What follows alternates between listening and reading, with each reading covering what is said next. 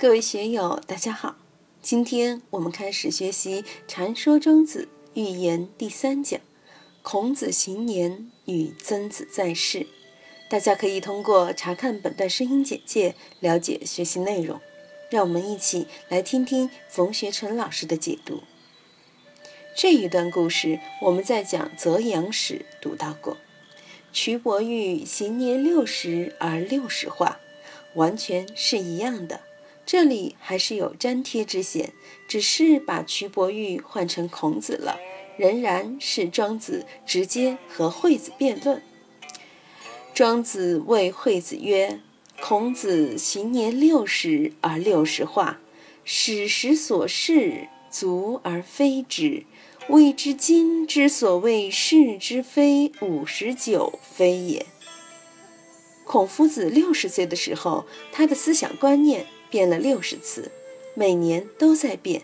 年初时是史实所示，结果到了年末又足而非之。是不是？然不然？呜呼然！然于然！呜呼不然！不然于不然！的确是这样的。这里庄子用重言的形式来加以证明，通过这个故事帮助我们加深对前面讲的“是不是”“然不然”的理解。庄子这里用的是重言，因为把孔夫子抬出来了。孔夫子这么伟大、正确、无上的思想权威，竟然都是变来变去的。他可以用今天的观点来批评以前的，又可以用明天的观点批评今天的。当年他认为是的东西，后来又认为不是；当年他认为不是的东西，后来又认为是。人对事物的认识过程，就是在这是与不是之间螺旋似的不断延伸发展。实际上，我们的价值观念也是在与日俱进，也是在经常变动之中。我们有没有一个恒常不变的价值观、是非观呢？当然也有。有的观念是绝对的，比如不吃饭要饿死人。这个观念是不变的，人的确是要吃饭，但也有人说什么吃饭啊？那些练辟谷学道的就可以三个月不吃，餐风饮露，而且可以成神仙呢，不吃饭算什么？但是我们看见过真正餐风饮露的人吗？真的有不吃饭的人吗？就是辟谷也要喝水，吃些水果蔬菜才行。同时还得随时保持不耗能的状态，不能像正常人那样蹦跳，也那样喜怒哀乐。他必须以辟谷的状态过日子，才能辟谷一段时间。惠子曰：“孔子勤志弗之也。”惠子听了庄子的话，就说：“孔子了不起，他是非常聪明、非常勤奋的，而且他通过自己的勤奋，达到了智慧的升华。”庄子曰：“孔子谢之矣，而其谓之常言。”庄子等的就是惠子这个话。他接着说：“孔夫子早已改变他原来的看法了，他的智慧已经不是情志福之就可以概括得了的了。虽然他已经很智慧了，但没有多言多语，他也是深懂大言不言的道理。为什么呢？”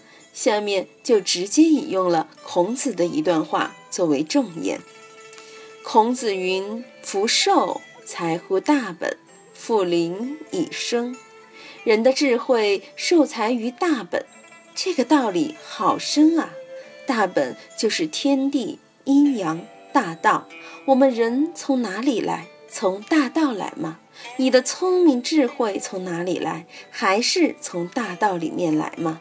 复灵以生，人生而有灵。我们一出生就有天赋的灵性，但是在成长过程中受到社会的污染，酒色财气、七情六欲就把我们的灵性遮蔽了。那么，我们就要通过复灵这么一个阶段，把天生的智慧灵性恢复释放出来。佛教里讲明心见性，见性是什么？就是要悟到一个根本智。严格的说，明心见性就是要明见自己的本来面目，这个本来面目就是根本智。在佛不多，在众生也不少。庄子这里谈到了是非，是非这两个字就是从我们的根本之中产生的。如果你在烦恼之中，这个是非就成了烦恼；如果你现证菩提，这个是非就成了妙观察智。关键是看谁在用，菩萨用就是妙观察智，凡夫用就是烦恼。说明了福寿财乎大本，富临以生这个道理以后。孔夫子又接着说：“明而当律，言而当法。明指的是声音，音乐、乐器、奏乐等等。音乐的鸣奏应该合于节奏、音律，如果不合于音律，乱了拍，走了调，用四川话来说，就叫开黄腔，就会很难听。韵唱有韵唱的规律，写诗有写诗的门道。”所以要明而当律，言而当法，语言也要有语言的法度，说出来才会有感染力。我经常说，语言有它起承转合、轻重缓急的节奏和韵味，有时候高雅，有时候俗套，有时候急促，有时候舒缓。但是我们怎样使自己的语言适度恰当，这就与一个人的语言修为有关。言而当法，不管前面说的欲言也好，重言也好，知言也好，关键是当不当法。在庄子看来，当法的、有法度的，就合乎自然之道。立诚乎前，而好恶是非，直服人之口而已矣。这个“利”字，严格来说，我们每天都必须面对。孔夫子说：“君子喻于义，小人喻于利。”我们每天都在“义利”两个字上讨生活，被“义利”这两个字考验。在义利面前，自然就有好恶是非的各种观点。每个人都有每个人的取舍，每个人都有自己的判断。那么，这些好恶是非的判断，怎么才能够服众人之口呢？的确，很难以服众。使人难以心服而不敢恶力，定天下之定。要使别人心服口服，的确很不容易。一般而言，如果我有权有势，那么在我的权势圈子里，我就能够一言九鼎。立山兄在自己的公司里面就可以一言九鼎，可以使人心服口服。公司里的人就不敢恶力，这个恶就是违逆。反抗、叛逆，为什么非要用权势呢？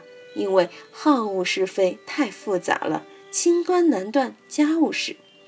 我们这里有没有当律师的？现在的律师事务所案头上全都是好恶是非啊！民间的是非，公司的是非，老百姓和政府的是非，衙门和衙门之间的是非，国家与国家之间的是非。朝鲜半岛如今闹得一塌糊涂。这个也是利益成乎前，而好恶是非直服人之口。